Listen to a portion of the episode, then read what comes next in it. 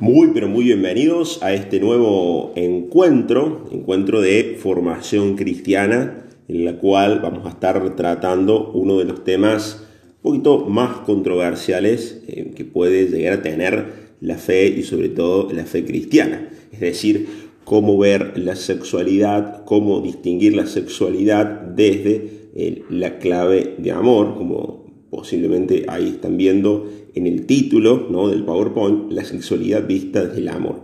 Fíjense que no hemos arrancado este, este encuentro proponiendo ver la sexualidad vista desde la religión. Hay como dos diferencias, este, al menos bastante importantes.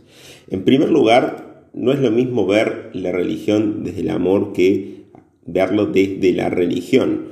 Em, ¿Por qué? Si bien dentro de nuestra religión, dentro de nuestra fe creyente, nosotros apuntamos hacia el encuentro con Jesús y ese encuentro, por supuesto, nos lleva a amar a los demás, nos lleva a, querer a los otros tal cual son, no estamos hablando de que eh, necesariamente em, eso comporte una, una, regla, eso comporte una norma. Fíjense, cuando nosotros hablamos más del lado de la religión, siempre nos centramos, por supuesto, en la cuestión de las normas, en la cuestión de lo debido, de lo no debido. Ahora, cuando nos centramos dentro de la cuestión del amor, también puede ser eh, de un amor cristiano, dentro de la fe cristiana, que transmite el amor, eh, incluimos las normas, pero también dejamos la libre actuación de cada individuo. Eso hay que tenerlo muy, pero muy en claro.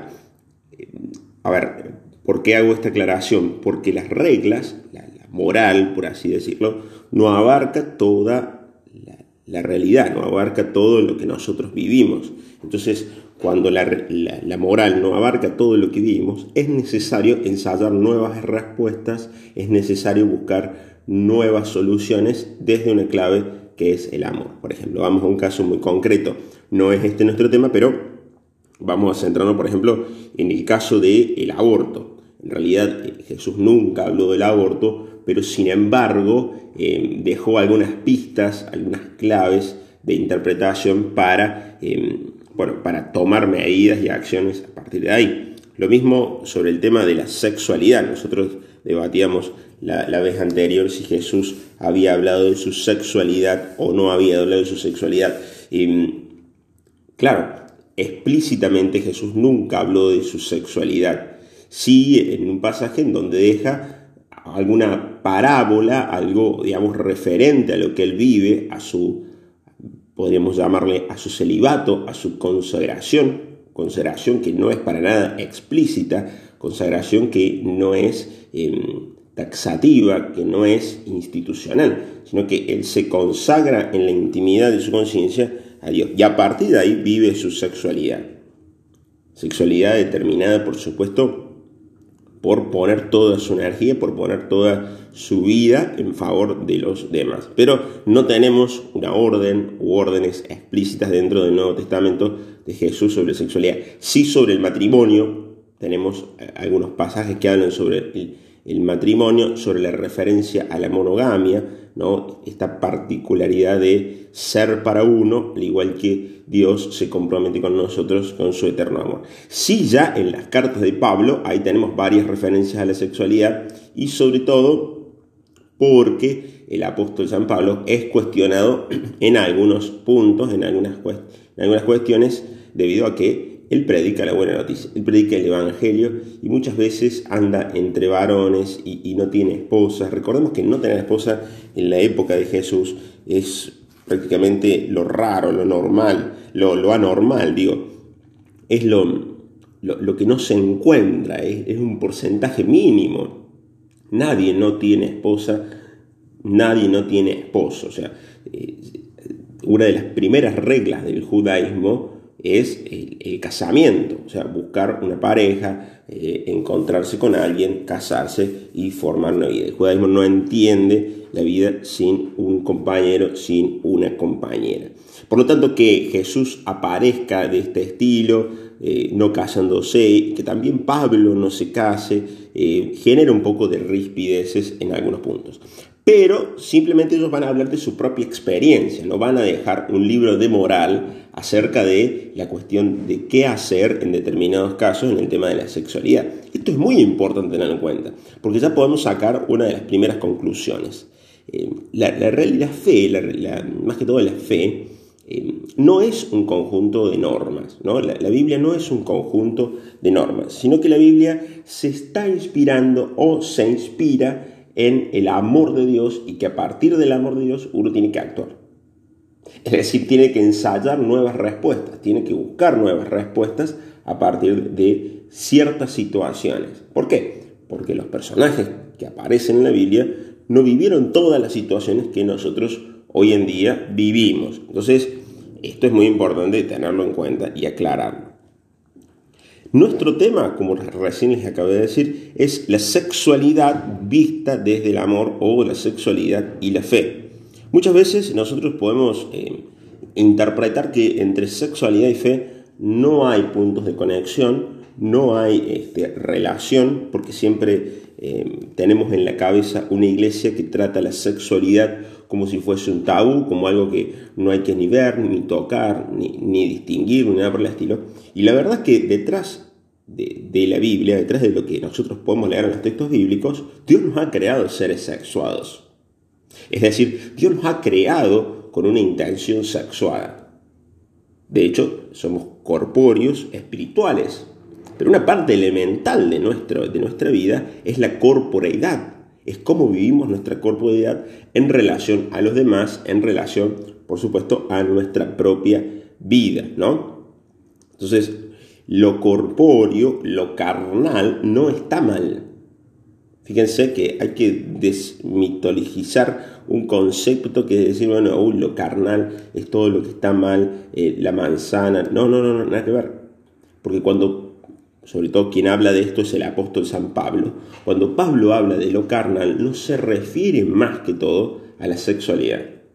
Cuando Pablo, habla de lo carnal, se refiere por principal de las cosas hacia el egoísmo, hacia esas tendencias eh, que destruyen a la humanidad. Entonces también es lo carnal un asesinato, también es lo carnal un insulto, también es lo carnal hacerle mal a alguien, destruirle la vida.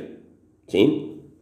Entonces a eso nos estamos refiriendo con lo carnal, no explícitamente a la sexualidad. Vamos a aclarar cuatro puntitos antes de entrar en el tema de sexualidad y fe que hay que tenerlos muy, pero muy en cuenta. En primer lugar, ¿qué es, em, ¿qué es la sexualidad? ¿Qué es el sexo? ¿Qué es el género? ¿Y qué es la genitalidad? Voy a ir por orden de naturaleza. ¿sí? Por orden de naturaleza, el sexo es el orden biológico con el cual nacemos. Entonces, si es masculino o si es femenino. Eso es el sexo, ¿no? Masculino, femenino. Ahora, el género es la construcción que nosotros hacemos, construcción por supuesto cultural, para ese tipo de sexo o para ese tipo de... Em, sí, para ese tipo de sexo. O sea, a ver, la pregunta sería, ¿qué se espera de lo masculino y qué se espera de lo femenino? Ahí estaría un, punto, un poco el punto de inicio sobre el género. El género responde a qué es lo esperado para la sociedad que tenga que hacer un varón y qué es lo esperado para la sociedad que tenga que hacer una mujer. Es decir, es una construcción cultural. De tal manera que la sociedad a lo largo de la historia ha ido designando distintos tipos de roles, hasta hoy en día, por supuesto, designa roles o designa lo no definido también, ¿por qué no? Porque una cosa puede, puede ser que designe roles fijos o puede ser que designe roles dinámicos, no estáticos, sino dinámicos. ¿no? Em, por supuesto que hoy asistimos a una designación de roles dinámicos, no estáticos.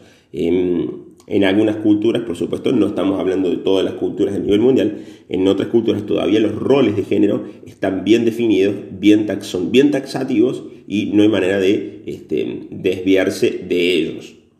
Por lo tanto, vuelvo con esto, el género es algo cultural.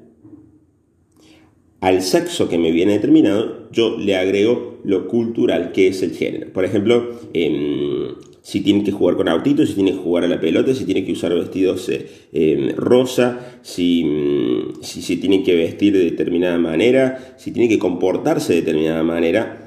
Eh, muy, muy parecido a la película de Nola Holmes, ¿sí? que, donde critica los roles de género, ¿no? Em, y también, lamentablemente, eh, en una opinión personal, critica a, lo masculino, no critica el, género masculino, critica lo masculino, el sexo masculino.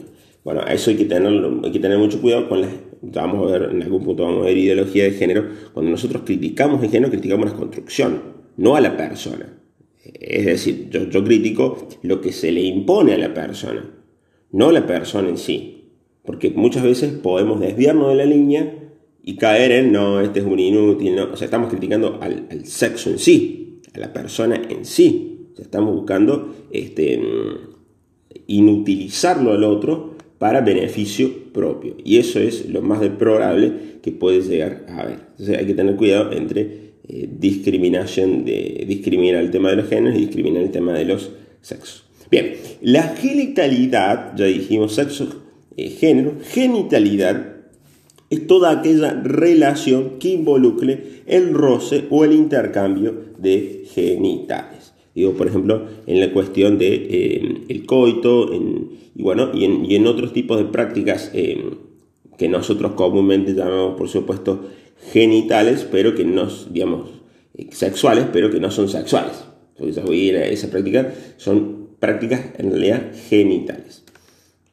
Por otra parte, tenemos un concepto mucho más abarcativo y es el cual nosotros muchas veces caemos en un reduccionismo muy, pero muy eh, abrupto, y que es el tema de sexualidad. A ver, sexualidad incluye todo lo anterior. Es decir, sexualidad es cómo yo me relaciono frente al mundo, es cómo yo me relaciono frente a los otros, y, desde mi, propio, de mi propia sexualidad, como un ser sexuado. O sea, no soy un ángel. En la creación Dios nos ha formado en este punto y de tal manera que eh, nos ha hecho y nos ha eh, predestinado a relacionarnos como seres sexuados, no como ángeles. Entonces, todo lo que tiene que ver el sexo, el género y la genitalidad es muy bueno. Y es muy bueno para Dios. Ahora, la gran pregunta es, ¿cómo se desarrolla ese sexo, ese género y esa genitalidad? ¿Hacia dónde se lo apunta? ¿Hacia dónde se va? ¿Qué se busca con eso? Ahí ya está el punto de decir, bueno, a ver, Dios nos ha creado con un género y con un sexo determinado, pero em, para un fin. ¿Y cuál es ese fin? Lo tienen ahí puesto en el, en el mismo PowerPoint. El fin es el amor. Yo voy a poner cuatro casos, ¿sí? Em, a lo mejor cuatro casos eh, distintos que no son lo mismo. Por ejemplo, hace unos años cuando Showmatch existía, ¿no? Em, yo no sé si ustedes se acuerdan, pero en algún punto se lo veía, eh, se veía como un poco de sexo explícito. ¿no? Ciertos bailes, después los tuvo que, los tuvo que sacar, por supuesto, ¿no? Pero ciertos bailes, ciertas cuestiones, em, podríamos llegar a decir que era como un tipo de, sexo este, con ropa, ¿no? Em, hay otra realidad, por ejemplo, un crucero, eh, esto hace un año, un año y medio, había, digamos, había cuando no estaba el coronavirus, existía cuando no estaba el coronavirus, eh, un crucero en donde uno pagaba una determinada un determinado monto y había sexo libre, sexo free, ¿no? Distinta es la relación de la genitalidad en un matrimonio comprometido o en una pareja con planes de casarse. Es totalmente diferente, fíjense. Y también distinto es eh, la, famosa Felices los Cuatro, como diría la antigua canción, Felices los Cuatro, agrandamos el cuarto. Em, ¿Por qué? Porque evidentemente si no tuviese que agruparnos en paralelos, tendríamos 3 y 2. ¿Cuál es la diferencia? Y evidentemente que entre en estos dos y en estos tres, el fin o el, objetivo es simplemente el placer. O sea, eh, un fin, ya vamos a tratar el tema de bien o mal, pero el fin es el placer. No vamos a decir está bien, está mal, vamos a dejarlo ahí. em, el fin concretamente es el placer. Ahora, en este tipo de relaciones, en un matrimonio, en una pareja, no termina siendo en muchos casos, muchas veces, el fin, sino que detrás de todo eso hay una historia, hay una, hay una relación que en la cual hay no solamente una, un intercambio de genitales, sino que también hay una complicidad, una ayuda mutua, se involucran los sentimientos, la ternura, el, amor, ¿no? Yo acá voy a distinguir tres tipos de amores según los griegos. Em, existe, por ejemplo, el amor, eh, el amor eros, que es el amor, lo que nosotros comúnmente llamamos como el amor erótico, ¿no? Existe el amor, em, el amor filie, que es el amor de, de familia, y existe otro tipo de amor que es el amor ágape. Uno se pregunta, bueno, ¿qué es el amor ágape? El amor ágape es el amor o aquel amor que este, tiene como fin la ayuda propia de, em, de, la, de la persona en sí. O sea, estamos hablando de buscarle, buscarle una ayuda propia, sin interés. ¿no? No buscar el interés al otro, no, no quererle sacarle beneficio, no quererle sacar mérito. Entonces, de acuerdo a los griegos, nosotros estaríamos en el campo de las primeras tres que yo recién he marcado, en, el showmatch, incluso de Visa, y en ciertas canciones de como se dice los cuatro, em, propiamente en un amor eros, ¿sí? en un amor erótico, en la búsqueda simplemente del placer. Ahora, por supuesto, cuando hablamos de un matrimonio, no simplemente no estamos, estamos reduciendo eso que el matrimonio vive a, em, a un amoreros, sino que hay sentimientos, hay, hay una complicidad, hay una ayuda mutua, hay toda otra historia de fondo que nos ayuda a comprender mejor a la pareja. Bien, hasta acá, digamos, eh, hemos, hemos llegado con estos casos. Ahora, vamos a resolver cuál es el fin del amor. O sea, cuál es el fin del sexo, de la sexualidad, de nuestra sexualidad. El fin del amor, en primer lugar, fíjense, es la felicidad. El fin que obtiene, el fin que todo el mundo busca, es, es la felicidad, es ser feliz. Ahora, ¿Cuál es el fin de la sexualidad? Por supuesto, la felicidad. Entonces, la pregunta sería, ¿cómo lograr en nuestra vida sexual la felicidad? Este cuadrito que ustedes ven acá no es un manual, ni tampoco es una cuestión taxativa. Yo lo he dividido en tres puntos. Estos tres puntos no significan que uno se dedique a esto, a esto, a esto sino que nuestra vida tiene muchos altos y bajos, muchos, em, muchas variantes, en donde algunos se pueden declinar más para este, pero sin embargo pueden estar acá, otros se pueden declinar para este, pero después pueden pasar para acá. Acá digo, a ver, eh, si os, en, algún momento, por supuesto, hay, una, hay un ideal. Yo, yo voy a marcar, vamos a marcar el ideal. Hay un ideal de la sexualidad, por supuesto pero no significa que los seres humanos sean robotitos en los cuales se los programa para estar en uno de estos tres campos y una vez que ya están programados, listo, se acabó, listo, ya está, no. Como dije, somos flexibles, somos maleables y en algún punto podemos saltarnos de campo como si nos saltáramos de una habitación a la otra. ¿sí? Eh, situaciones complicadas. Sobre el tema de la vida sexual, hay como tres, eh, tres puntos en donde centrar la vida sexual, donde, bueno, la mayoría de las personas lo centra.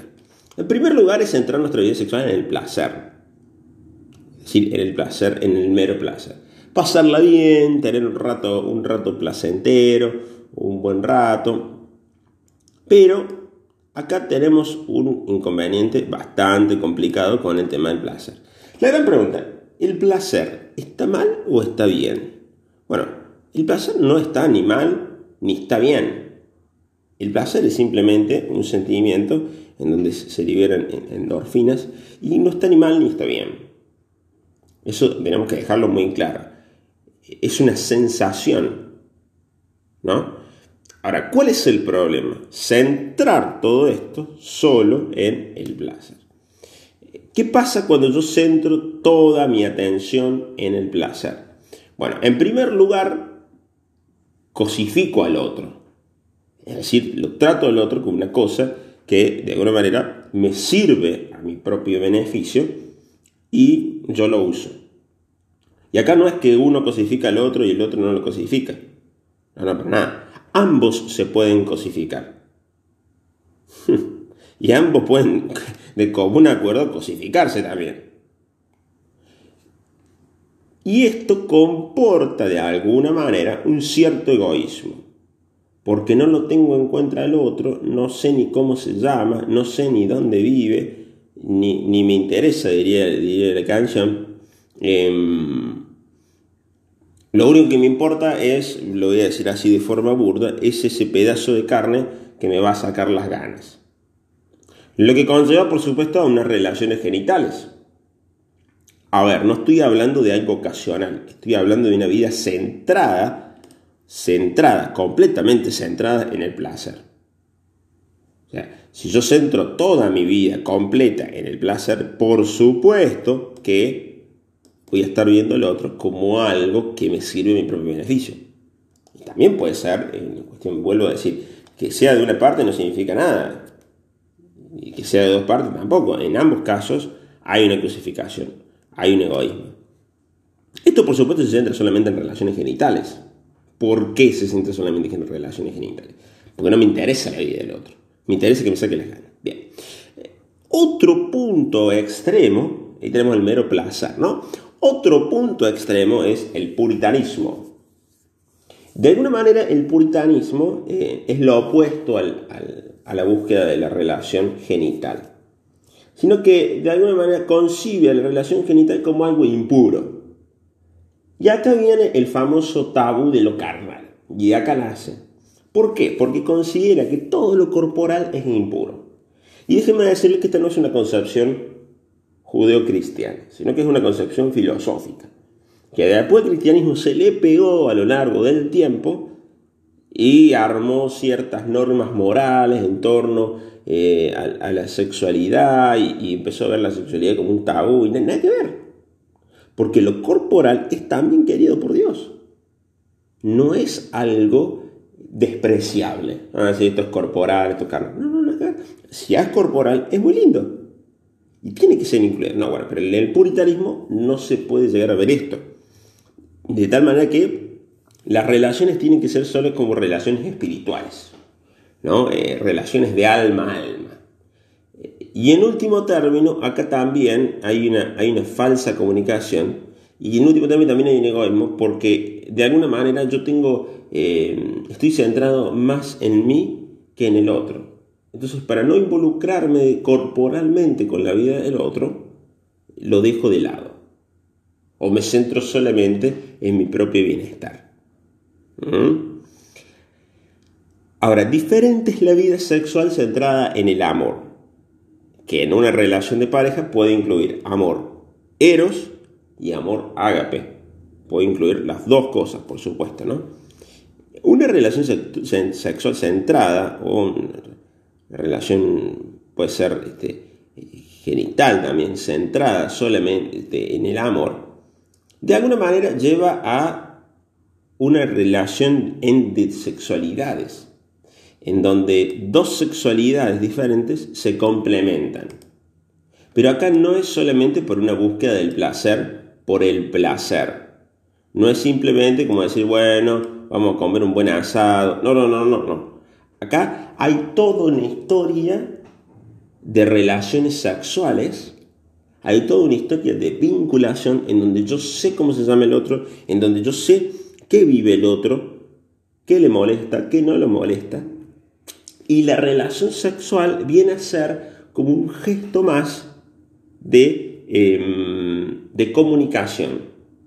Fíjense, uno puede no mirar a otro, puede mirarlo bien, Puede además mirarlo e irlo a saludar con la mano. Puede además mirarlo e irlo a saludar con un beso en el cachete. Puede además mirarlo e ir, irlo a saludar con un beso en la boca. Puede además de todo eso, del beso de la boca, acostarse con él.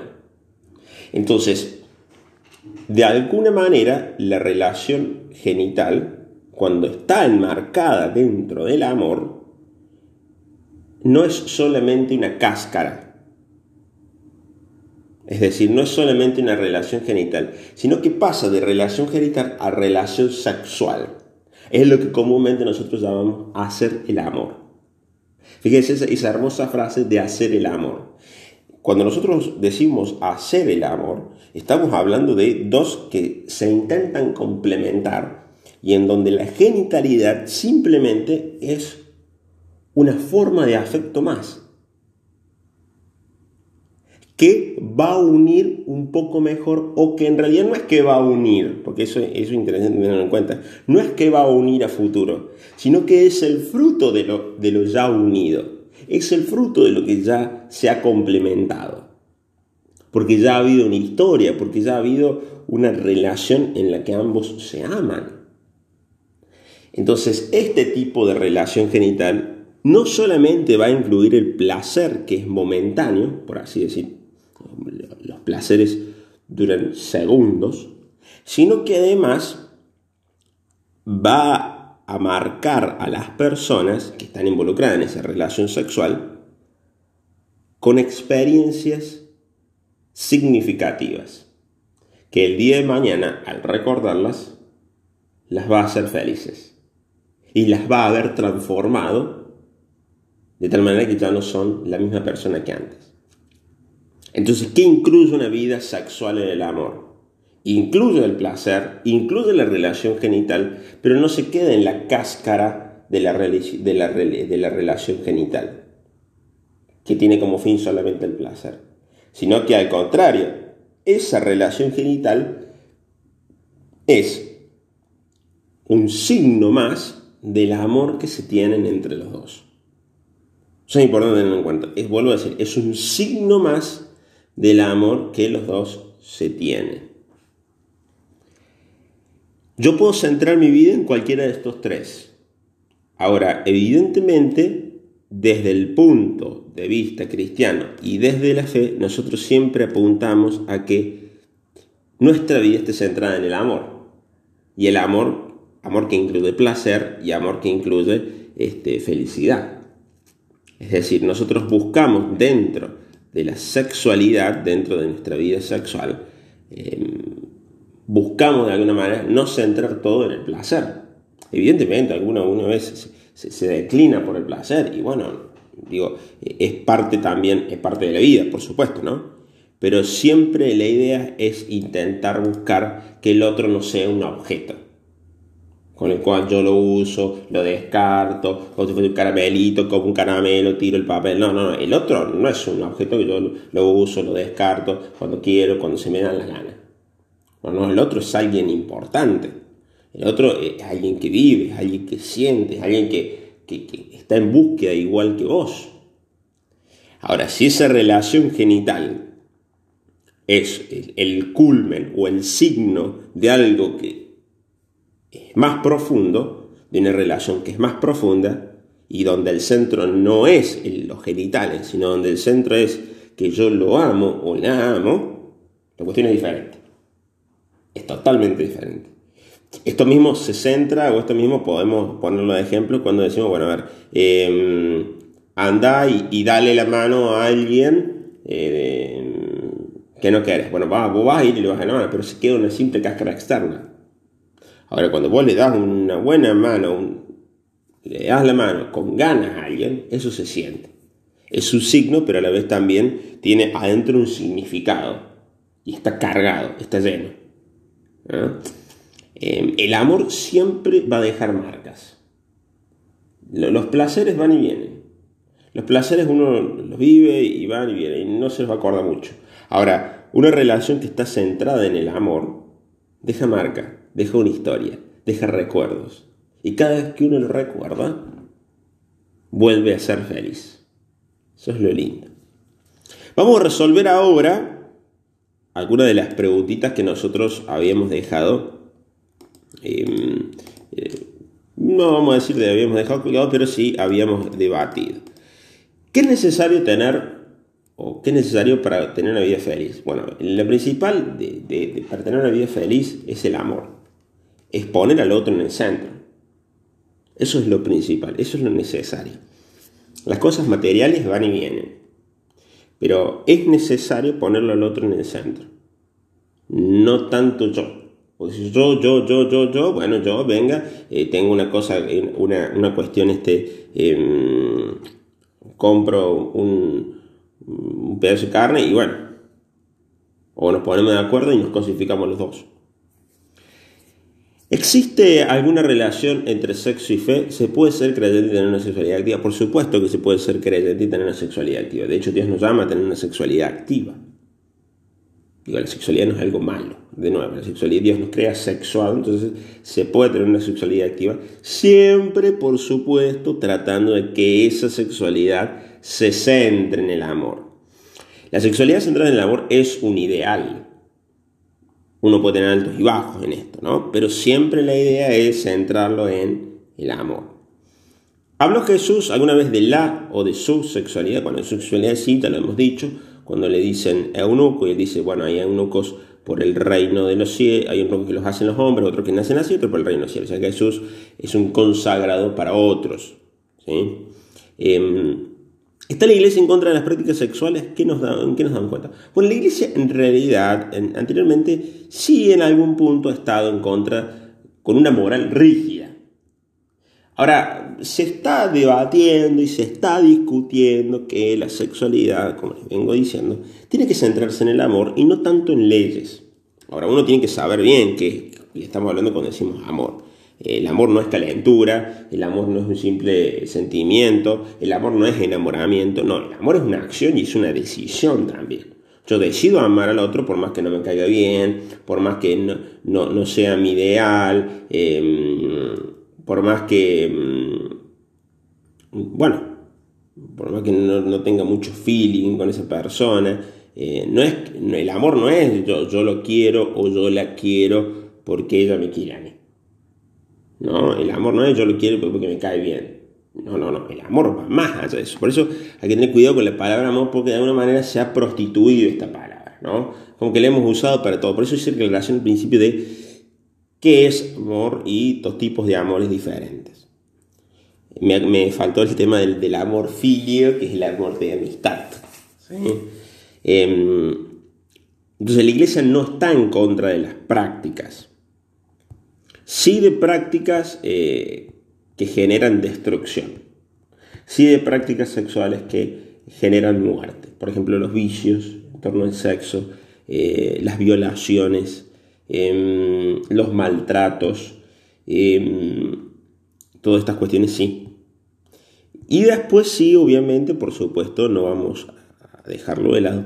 Hay una especie de inconcordancia entre algunos métodos anticonceptivos, principalmente porque hay un libro que es de Pablo VI, un papa, em, que, bueno, ha quedado, ha quedado como, ha dejado como algunas normas, algunas leyes que no han sido como muy felices y no han caído muy bien a la audiencia sobre el tema de, la sexualidad, sobre el tema de los, de los, de los anticonceptivos, que no hay que usar anticonceptivos, bueno, digo, a ver, siempre es mucho mejor si uno se declina por el placer este, y en la búsqueda de, seguir, por supuesto, eh, el ideal del amor y cae en el placer, es mejor antes que cualquier otro, otra, otra consecuencia utilizar el método de, de, barrera, ¿no? De barrera y de método anticonceptivo, por supuesto. Y ahí ustedes eso lo sabrán y lo habrán estudiado. Entonces, si uno dice, bueno, eh, el ideal es llevar una vida sana, el ideal es llevar una vida este, mm, que, que incluya alimentos sanos, pero bueno, de vez en cuando uno pasa por, por McDonald's y dice, uh, mira, este, este hamburguesa está terrible. Y bueno, llévate en, en, la cartera, llévate en el bolsillo un, una hepatalgina, llévate algo así, porque la idea no es que después el otro día estés con con un vómito. ¿ah? Bueno, hay que ser un poco consciente. Lamentablemente, la, encíclica o el libro de, Pablo VI, em, de alguna manera plantea los ideales, plantea el ideal, pero, pero eh, muchas veces es muy taxativo con las normas, es muy taxativo con las leyes. Entonces el punto fuerte que tiene es que plantea el ideal. El ideal es esto que yo les estoy comentando. Ahora la parte negativa es que intenta bajar como hacha, como un hacha que corta ahí la cabeza. Eh, y digamos, cualquier otro método anticonceptivo eh, que esté dando vuelta y solamente se aceptan las relaciones que estén abiertas a la vida. Es complicado poder tratar este tema porque uno no es el robotito, esto ya lo dije, lo vuelvo a decir, uno no es el robotito em, que ya tiene el ideal incorporado y no, somos, somos seres humanos en búsqueda del amor y por supuesto en esa búsqueda puede haber ciertos deslices y si hay ciertos deslices la idea es que las consecuencias no sean más graves de las que son. ¿Sí? Bien.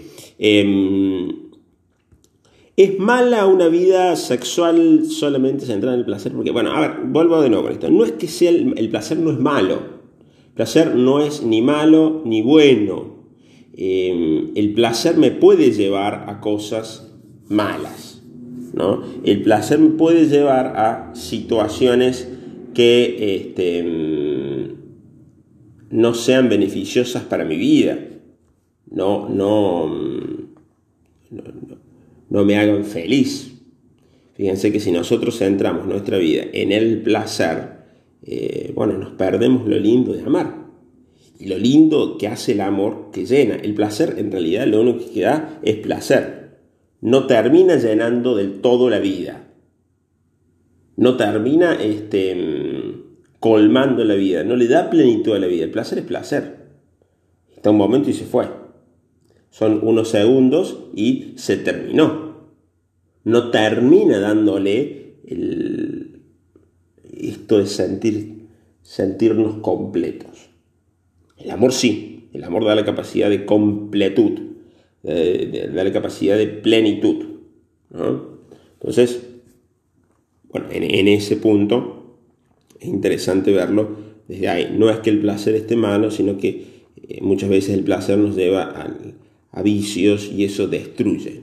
Vuelvo de nuevo con esto, no es una idea moral que alguien lo diga, sino que son evidencias, por supuesto, en la realidad. ¿no? Centrar toda mi vida en el placer me pierde, eh, me pierde, me destruye. ¿no? Bien, hemos concluido con esta, bueno, esta etapa de sexualidad y fe. Esta es la introducción dentro de, de este capítulo de esta unidad Después vamos a estar sobre el tema de la masturbación em, y sobre el tema de la homosexualidad. Temas también picantes, temas este, importantes a tratar. Que tengan un gran fin de semana.